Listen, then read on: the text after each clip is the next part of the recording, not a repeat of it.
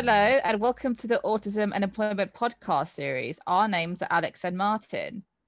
In today's episode, we are going to discuss different types of jobs for adults with autism, some that are seen as suitable by professionals, and some that aren't seen as suitable by professionals.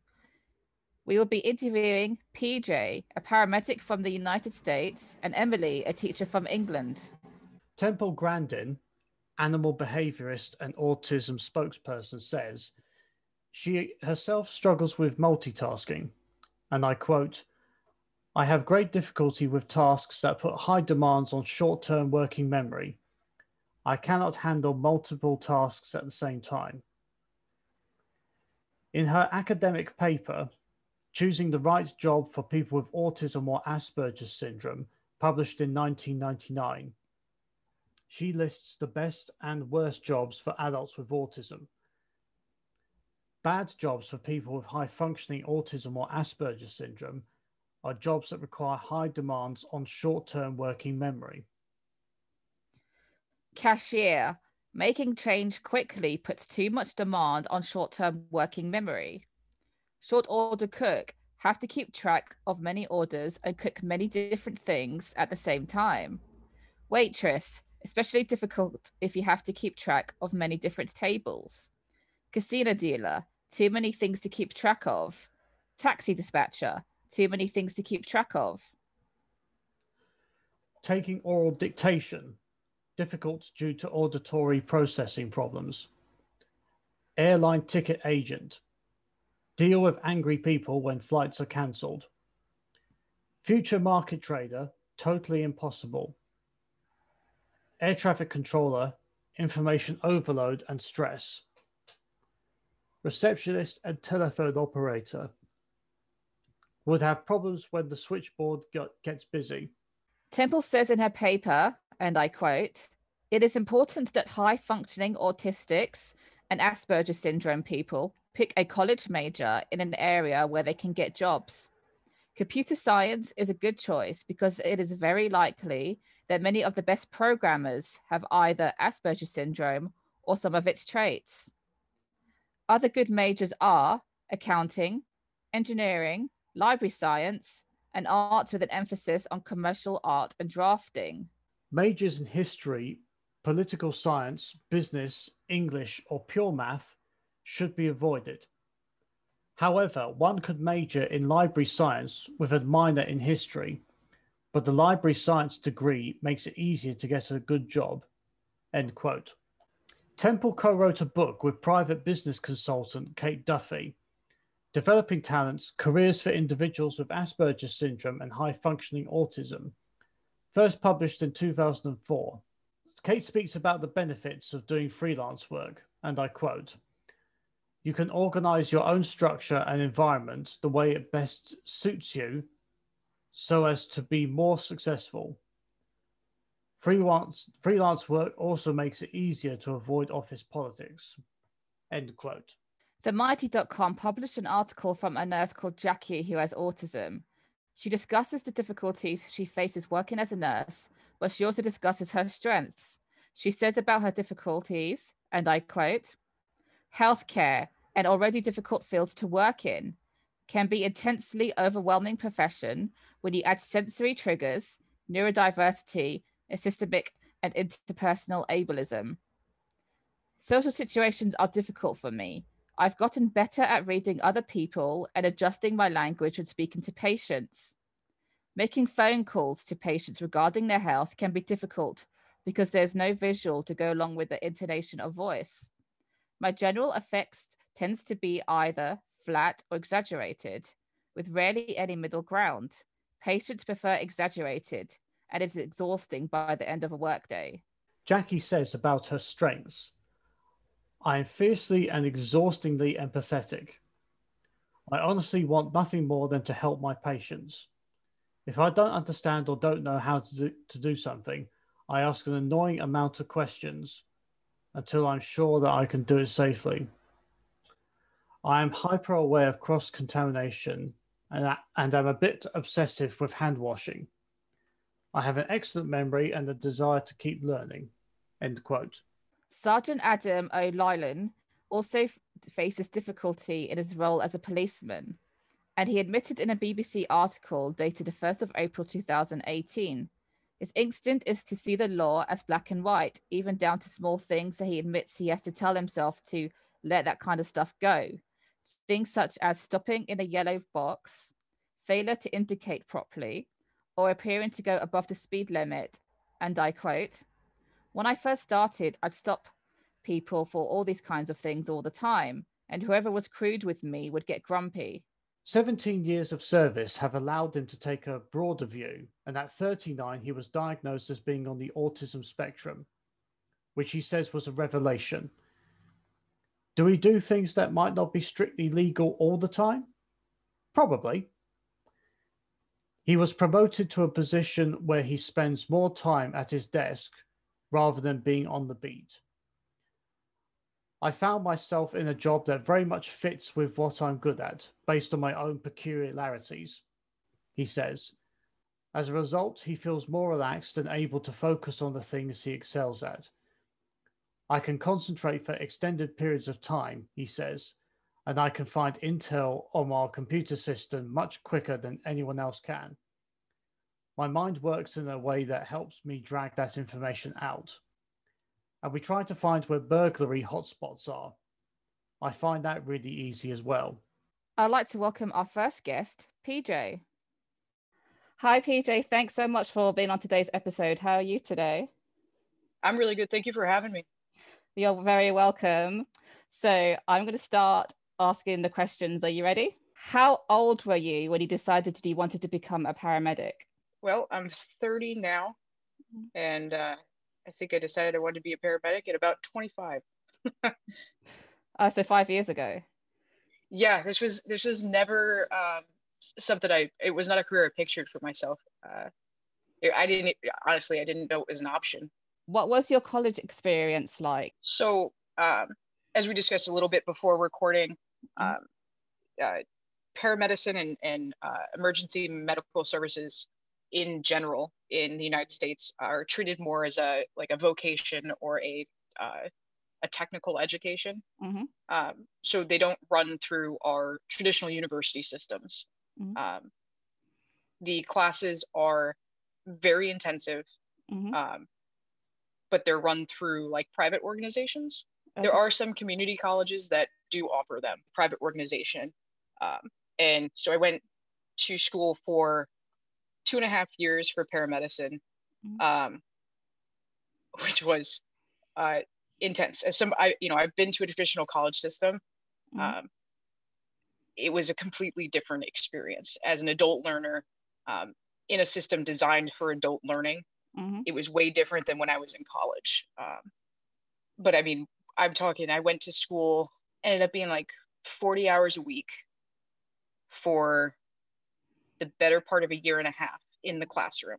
Mm-hmm. Um, and then there was a clinical portion of internship at a hospital, mm-hmm. which was another 40 hours. Uh, some of it overlapped with their classroom portion, and some was after.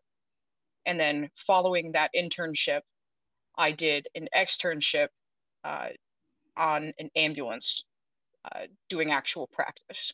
Mm-hmm. And that took another uh, like 40 hours a week for another few months. So it, it ended up being about a two and a half year long process. In some ways, I was really impressed and really happy with the focus on adult education, but at the same time, um, the people who are teaching you and the way the schools are run is not by anybody with a particular um, education in education. Mm-hmm. So uh, that put up some some roadblocks and barriers, I think, for people who have uh, different learning styles and and different neurodiversities. Because is, is you know simply put people didn't know or don't know different ways to teach. Of course definitely. So you didn't have any like support at you at college then for your needs? Uh no. So i'm self-diagnosed with autism okay. and was diagnosed with with adhd uh in my early 20s mm-hmm. uh, so i've never had any sort of um, assistance or adaptation in any of my education.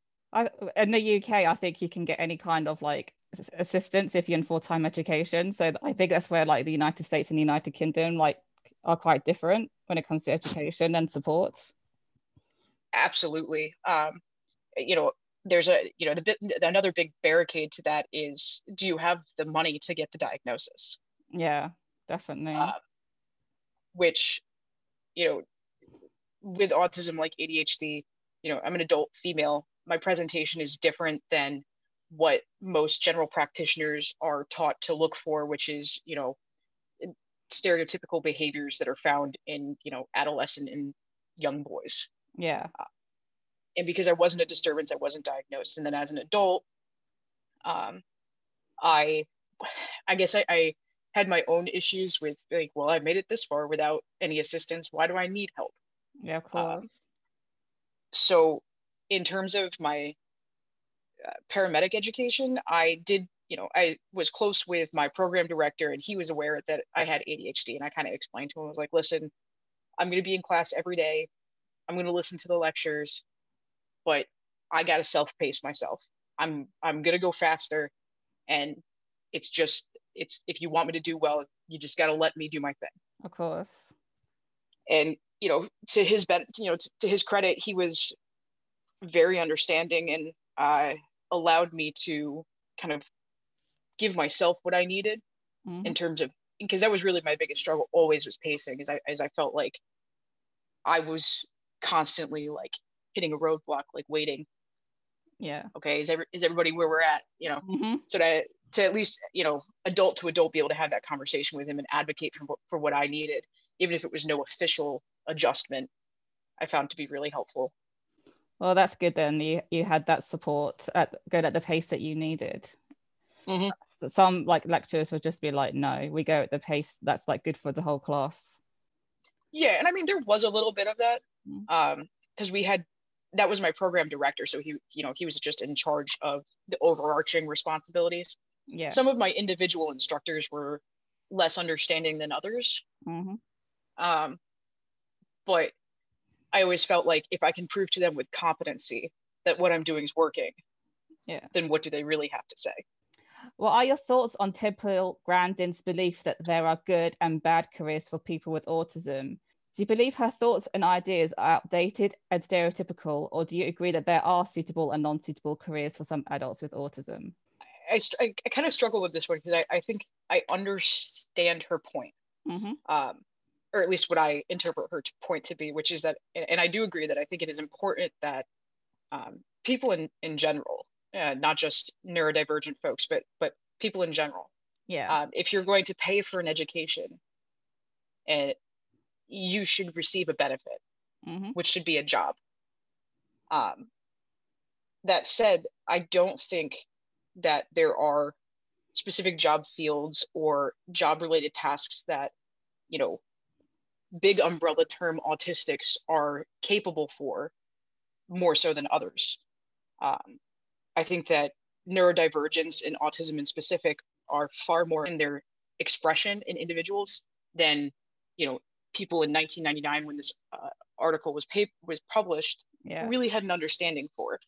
Um, that said, from my understanding, Temple Grandin has a very stereotypical presentation for her autism, yeah. and perhaps it works for her. For myself, I would struggle in many of the fields traditionally considered quote unquote good for people with autism. Yeah. So I do think that there's a level of outdatedness and and stereotyping to her idea. I wonder, you know, was it 20, 21 years later if she would have a a, a different opinion now. Um, but I I do think that that's a, a kind of mentality that we have to work away from. Of course, I agree. Like you know research has developed in the last 21 years and she hasn't like updated this paper to say like whether she agrees and disagrees with her theory right and like even in the media like there's still like a lot of stereotypes when it comes to like people with autism having like you know stem subject kind kind of jobs. Absolutely. Um and i think too like i'm not sure about the communities that you're a part of but the ones that i'm a part of i see a lot of difficulty in job placement for neurodivergent folk. And i i do heed that call. Like i i understand that the um, uh, struggle for people with autism myself included um, but I don't think that that has anything to do with the types of jobs, more with the structure in which we're asked to apply for them. You know, I don't think that a lot of the jobs that I've held in the past, you know, I've worked full time since I was 16 years old, or you know, just about. I don't think a lot of the jobs I've had in the past would ever be considered jobs that were quote unquote suitable for autistic people. Mm-hmm. But a lot of them suited me. Definitely. You know, uh, I said before that I was self-diagnosed, and, and honestly, that's a, a, a struggle for myself in terms of validity, and mm-hmm. but it also changes my job practice because I don't have protection based on on you know how I present. Although every person with autism is different and each person has their own unique gifts and skill sets, issues with multitasking can be common for some adults with autism due to hyper focusing on one task at a time. Having difficulties working in a fast paced and high pressured environment can be anxiety inducing for some people with autism. With you working as a paramedic, multitasking and being able to work in high um, in high pressured and fast paced environments must be very common in your job and is part of your skill set. So, do you think more research needs to be conducted into people with your skill set and strengths that are similar to yours? Absolutely. I think it's interesting because I, I, was just rereading that question as you were speaking. Mm-hmm. Um, and outside of my job, I suck at multitasking. Yeah. um, at home, doing anything else, I, I can't multitask. But, um, you know, emergency medicine has this phenomenal blend of hyper focus mm-hmm. and multitasking that allows me to really perform at my best. Mm-hmm. So, uh, while it does seem like multitasking to a lot of people, because yes, you have, you know, a variant number of things that you're trying to accomplish on a single patient, you know, who in some cases is totally fine and in other cases, you know, might be trying to die. Mm-hmm. And when you're when but when when you break it down and at least the way my brain works, I literally only need to focus on the thing in front of me. Okay. It is just the one task that I'm doing right that second and then the next task and the next task. And so i take this this idea of this huge picture of, of multitasking and break it down into singular things that my hyper focus benefits me in. Yeah. And you know i've always been a procrastinator. I've always done better under pressure which is not a typical presentation of, of an autistic person. Definitely um, not you're definitely not but I also know that I'm not the only autistic who has this skill set. And I think that um, part of that has to do with um, the fact that I was and still am un- clinically undiagnosed. Mm-hmm. Um, I'm female, socialized female, and did well at school for a long time. So I was forced through masking to become really good at a lot of things that probably aren't in my natural skill set, but I've become very good at. And I think that that's quite typical a lot of uh, older female autistic experience. On the same. I think that, yeah. yeah. Mm-hmm. I, I think that there definitely needs to be a lot more research, you know, um, a lot of the groups that I'm part of that I, you know, online that I speak to, um, that's a, a common experience that we all have is that, you know, considered atypical presentations, but in reality, I feel like there are more atypical presentations than typical. And I think that um, there's a lot of harmful research and stereotyping done early into um, this idea of, you know, autism epidemic that happened in the, you know, late 80s, early 90s, and continuing to the 2000s and we're finally at a place scientifically and socially where we can move away from the idea that this is something negative and bad. Yeah. And really move towards a more you know holistic picture of neurodivergence and uh, beneficial skill sets. I, and i think that as a lot of people our age get older will be able to influence that research better.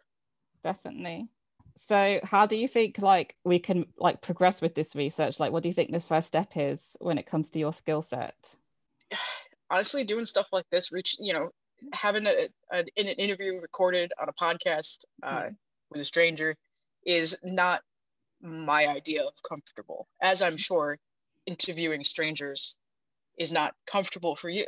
Or perhaps it is, I don't know. Um, I'm getting better at it. but I, I think, you know, those of us who are capable and and have the you know quote unquote spoons or the emotional availability to do the labor yeah. of stepping outside our comfort zone and speaking and forcing and educating this kind of move, movement away from diagnosis and treatment to understanding and appreciation mm-hmm. is really the first step to pushing that research forward. You know it's it's reaching out to you know my kids autistic moms who you know don't understand the damaging effects that they're having or you know speaking to coworkers you know who don't know you're autistic. Yeah. Um and kind of giving them a different perspective and face you know i in paramedic school i did um, major papers on neurodiversity and treatment in uh, ems because that wasn't something i learned. And so i was you know i was wondering and i, and I asked my instructors i said listen how come we're not learning more about neurodivergence? And and they're like what are you talking about neurodivergence? I was like okay i need to write this paper you know. Um, i think that's really the first couple of steps that we need to do is just those of us who can be open and have those discussions and educate i agree education is like the way forward and yeah i think it's similar um, in the uk as well like our medical system like unless you're specialized in autism, a lot of medical professionals don't understand it. And they yeah. there's a lot of stereotypes as well.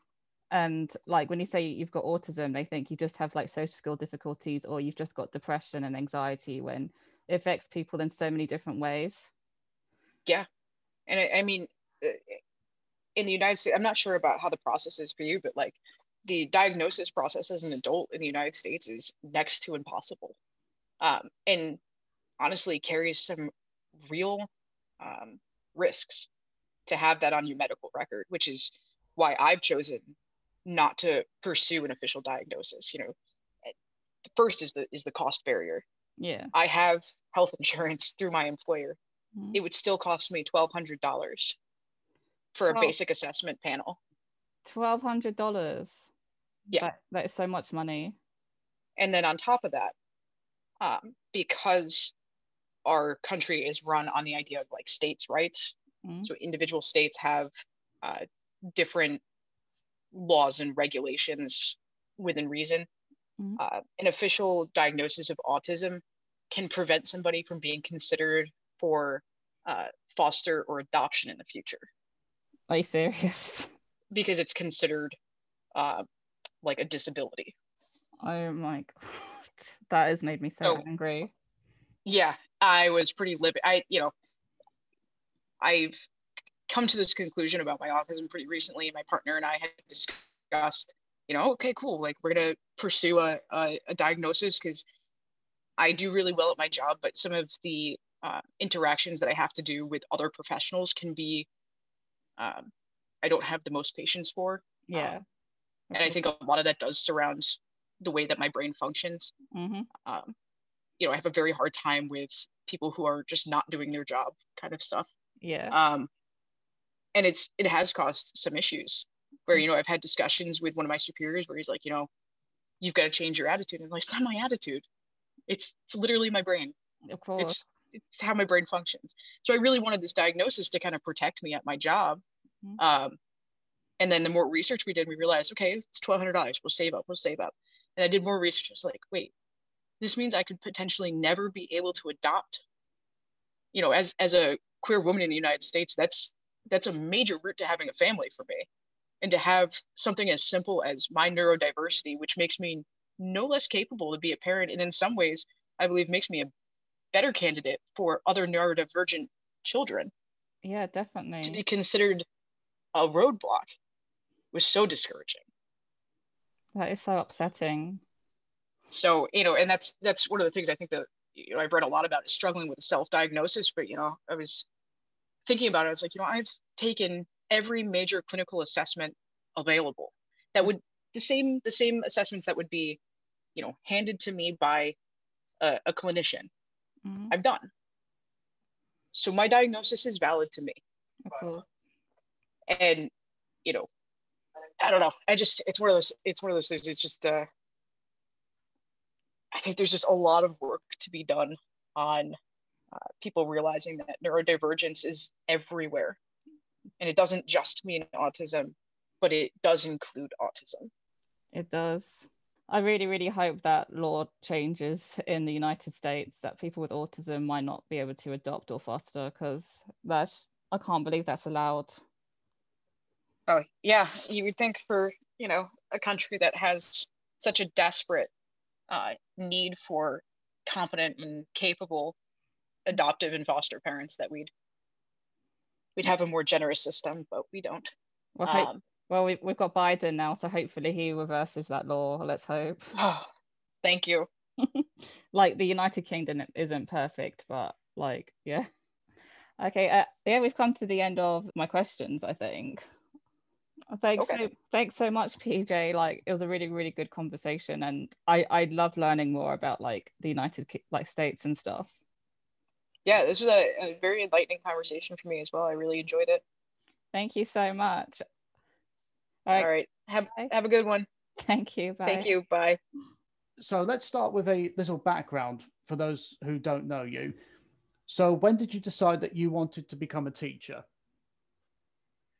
To be honest with you, it was a really long journey um, to find out what I kind of really wanted to do. Because after my master's, um, I was really kind of keen to work in communications, as uh, my MA was in political communications. So I worked um, for a charity actually called Mentor UK, um, lobbying Parliament on the Psychoactive Substance Act. And um, I did lots of work, outreach work in the schools. And it was something that I really enjoyed actually um, communicating with young people. Um, so that kind of led me then to really explore the option of working um, in a school particularly because I found it really difficult working in an office. I'm quite a person that is quite active, so I, I like to have lots of kind of interaction with people. Um, uh, a school day has lots of routine, so the day often goes really quick. Um, and then, yeah, I ended up working in a variety of schools. I've been working in schools for four years now, um, supporting students on ASD units. Um, I've worked with visually impaired students, I've worked with students with emotional behavioural difficulties, and I really, really enjoyed um, building a relationship with them and trying to watch them grow. And that really came out of the fact because I have autism, um, there's that kind of real strong passion to support other students so that they can fulfill their own potential. I think that was the deciding factor. Yes, it's it's always nice to to, to want to help others who are in the same uh, uh kind of position that you are in, isn't it? Yeah, I think it's about trying to use your diagnosis for a positive thing. You know, I mean, sometimes it's really difficult. I mean, I struggled when I was younger and got diagnosed to kind of come to terms with the fact that I was different, especially because, you know, you're high functioning. So you kind of, you, you're able to understand that you're different and you're trying to fit into society but at the same time it can be quite a struggle so once i kind of initially got over that, um, I found it like quite empowering actually to be autistic, that it's something really unique about me and that I need to start using it for a positive thing. Yeah, absolutely. I, I, I hear you. I, I, I sort of felt exactly the same way when I kind of denied it for years. And then one day I, I just accepted it and decided to use it to, you know, yeah, just think... stopped running away from it really. Exactly. And I think that's the hardest bit about the diagnosis, isn't it? Kind of that acceptance of yourself. But I suppose it's a journey that probably every human being has to an extent, you know? Yes, indeed. What kind of skills would someone who is looking to go into the profession need in order to teach? Hmm, yeah, um, I think uh, a passion first for education. So um, I love learning, and when you're teaching, you have to learn the curriculum. There's so much to learn that, in a sense, it, it's a learning journey in itself. So I think that's the first thing. I think, um, secondly, to have uh, an interest in taking a person centered approach. So you've got to be a person who likes building relationships with other people. I think you have to be quite flexible in your approach too, because not every teaching strategy suits um, every child. And, no. um, you know, sometimes you might be put on your feet and having to take over other people's lessons and be pushed out of your comfort zone. I think also um, you need to be very understanding. Um, there are many children within a class with SEN issues or who um, have other social issues um, at play in the background. So you have to be open to want to learn about disability, open to kind of want to maybe think about how to support those students the best that you possibly can. Absolutely, yeah. You, you, as, as you say, it's, it's, the passion to do it and the willing to help others as well. That, that that's great. Yeah. What kind of skills would you need to be on the post nineteen advisory board?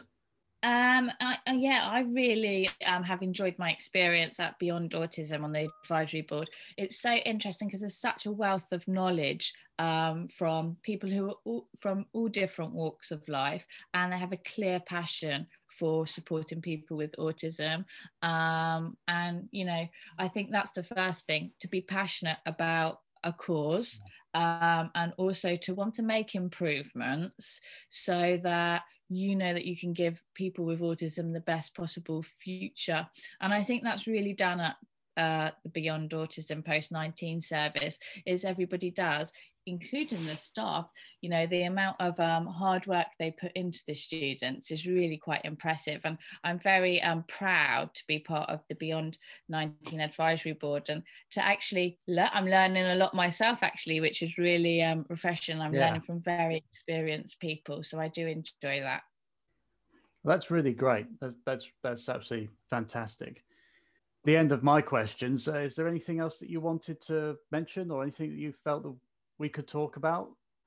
So I think um, education is a perfect job for people with autism because a the day is really structured actually, um, which works really well because often we like structure. I also think there's term time, so you know that you'll be working for six weeks at a time. So you uh, everything within the education sector is really structured. You know when marking is going to fall, you know when exams are going to fall, and I think that's really comforting. Also, I think um, for those individuals who enjoy learning, it's a really good um, place to, I suppose, embed yourself. And there's lots of support within the education system. Lots of people are understanding to disability because we all come from all walks of life. And I think that for me um, makes me feel really comfortable working in education. Whereas in maybe the corporate world people aren't really so understanding to um, to the quirks. So yeah i really do think that more people with um, asd should kind of get involved.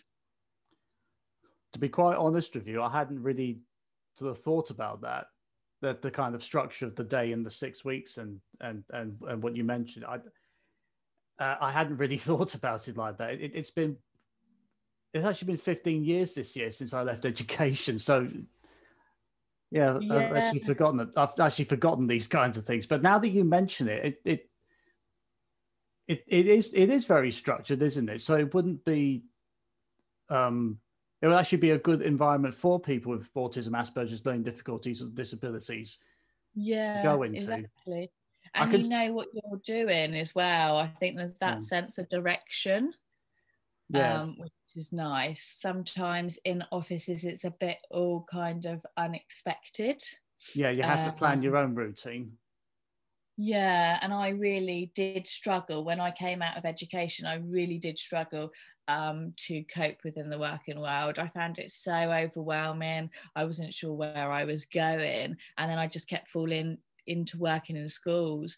And I think within the school system, I kind of found some comfort because it kind of reminded me of something that I was used to in in my childhood. Even though my school experience was awful actually i had a horrible school experience really. I shouldn't be working in education.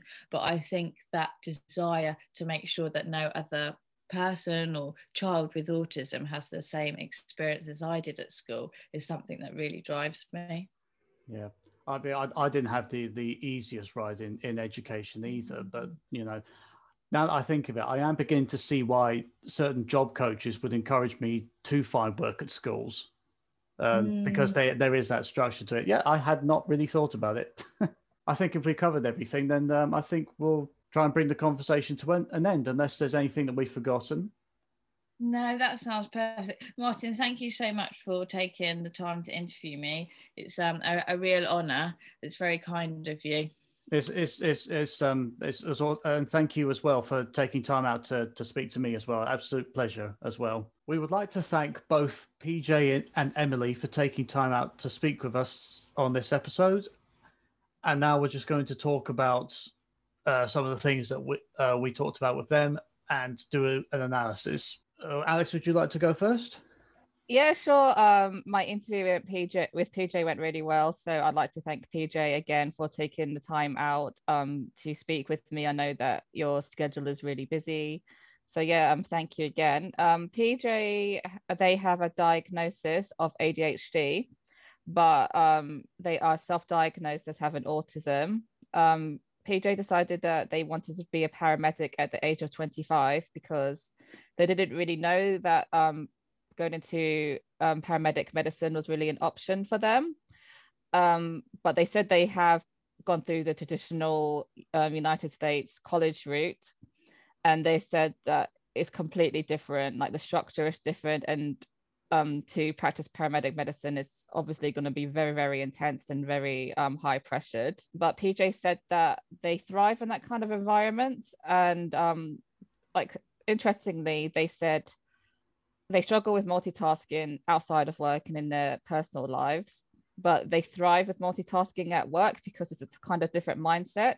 And um, but they said that um, in the United States, in the um, for adults with learning disabilities or autism or other neurological um, conditions, that there isn't really much support for people with um with um with their different learning styles and different needs um because it's just very very different as it is to over here. Um, but luckily they did have one um, teacher that did allow them to work at the pace that they needed um, because of pj's adhd diagnosis. They um, the pace is very very fast and um, but a lot of the other um, university lecturers and teachers said that they had to like slow down for the rest of the class and work at the pace that the class was working at. But luckily this one teacher allowed pj to work at this um, pace that they needed. And obviously we talked about temple grandin's theory and um, what pj's thoughts are on temple grandin's theory. And they said because the um, paper was published 21 years ago we don't really know whether temple grandin's views are the same and because Temple Grandin has some like stereotypical autistic traits, that they are projecting their autistic traits onto the general autistic um, population. So basically, just because she has certain traits and certain jobs that are suitable for her, she thinks that the whole autistic population will have the same traits and you know um, strengths that she has, which isn't the case. Um, which I agreed with um, PJ about that, you know, and also you and I have talked about this, Martin, that yes. because because you know those are very stereotypical, very um, old-fashioned views about the jobs that um, Temple listed in her paper. And yeah, and also PJ mentioned that with her job, she's learned how to mask um, when she's at work, which I that she and we talked about women and masking who have autism. That is very common for women um, to mask when they're in social situations and um, yeah, that was the base of our um, the base of our interview. Really, it went really well, and I learned quite a lot about PJ. Um, yeah, what about with your interview with Emily? How did it go? We didn't really talk about Temple Grandin as such. We just mainly ended up talking about her experience in education. We just ended up talking about her background, you know, how she went to become a teacher and the kind of skills that people would need and yeah, emily uh, enjo- enjoyed communicating with with young people uh, she has asperger's Mhm. I don't know if I mentioned that, but she used to enjoy talking to young people, and uh, she's a very very active individual, Mhm. and and thrives on interaction. And she said, "I, you know, you have to have a, a passion for the thing that you want to do." In, in this case, it was talking to young people, interacting with young people, education, you know, learning, and just being having a bit of a cent- uh, centrical approach because one method of teaching for one person or for one class might not be the same for the for another person or another class and sometimes she would be asked to cover uh, for another teacher so you have to sort of think on your th- your feet a little bit Mhm. and you know being open to learning about disability and supporting the students you know sort of learn about an individual and what they're like and the, the, the disability. And so it, it enables you to help that individual and get the best possible future for that individual. Mm-hmm. but the thing that she mentioned towards the end of the interview which i admittedly had never thought about was how education was perfect for people with autism asperger's learning difficulties because there's a set structure to the day Yeah. which I'd never really thought about. Yeah, because it's as I said, it's been 15 years since I was last in education. Mm-hmm. But you know, you think about it, you got you know class one, break time, class two, class three, or, or whatever it is. I mean, some schools some schools do it differently, and I, I just never thought about it like that. That's true. That is really, really interesting. Like that, you know, that um Emily mentioned this to you. It's a very, very structured um profession. Yeah, when I worked at Park House, like I had a um a timetable which was kindly created for me by Pippa. Thanks, Pippa, if you're listening to this. I did like for the first few months I did um follow the um timetable like religiously but then like over time as I got more comfortable I did follow it but sometimes like you know the timetable would wouldn't always work out. For example if I had to like cover reception like you know if someone like you know if one of the school receptionists administrators was sick and I was asked to cover reception for the afternoon rather than like work with the teachers or example. So yeah even though working in school is very routine and structured based sometimes it can like not always be structured for like i said like maybe emergency meetings or emergency cover yeah, or something like that but yeah like overall like you said it is a very structured and routine based um like profession and yeah it sounds like you know emily really enjoys her job absolutely, absolutely. there's a lot of people with autism that thrive in like maths and like STEM subjects. Like Temple Grandin likes to think that we all want to go into like, you know, accounting or like engineering or something, which isn't the case. Like, you know, you and I have discussed like we both dislike maths. Like we thrive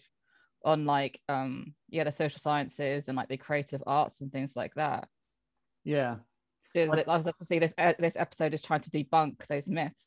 yeah. I mean, I did I did work uh, in a, in accounts for just close to four years. Um, but I do have to admit, a lot uh, the the software was kind of doing all the working out for me. Mm-hmm. Um, I only had to I I just had to alter things like VAT in case there were items on the invoice that were VAT exempt. yeah, it sounds like um both PJ and Emily debunk the myths that um when it comes to like Temple Grandin's theory that um you need a kind of like behind the scenes kind of job like accounting like we said or like engineering um and other jobs like that but like they've basically uh, proved that both their jobs require a lot of person-centered um, interaction they're both helping people they're both helping you know children they're both helping people obviously in emergency situations you know people that are sick and people that have been in accidents Yes. and which requires, it just requires a lot of communication a lot of empathy and you know this, is why temple grandin's theory is not valid for the whole of you know the, for the every single autistic person Yeah, exactly. That, that, that's right. I mean, the, you can work in these other fields if you so want to. Yeah, exactly yeah. Don't don't let these things stop you or hold you back from whatever it is that you might want to try. hmm Exactly. Like, you know, if if someone read Temple Grandin's paper, he was the young person with autism, and they really want to become a nurse or something, and they read, you know, her paper, and they're like, oh I, I can't be a nurse because i it says here i need to be an engineer or i need to be an accountant or i need to i don't know work in political science or something like that. Whereas you know they want to be a nurse and you know they've got the traits to qualities to be a nurse but put them off. So yeah i would re- it would be really interesting if temple did like write a follow-up like um pj said to see what her thoughts are now whether her like thoughts and ideas have changed now that there's been more research into autism and that it is a spectrum for a reason. You know not everyone has to fit every single No. trait Uh, thank you all very much for listening once again, and hopefully we'll see you next time. thank you um pj and um emily and thank you for everyone for listening and we'll see you on our next episode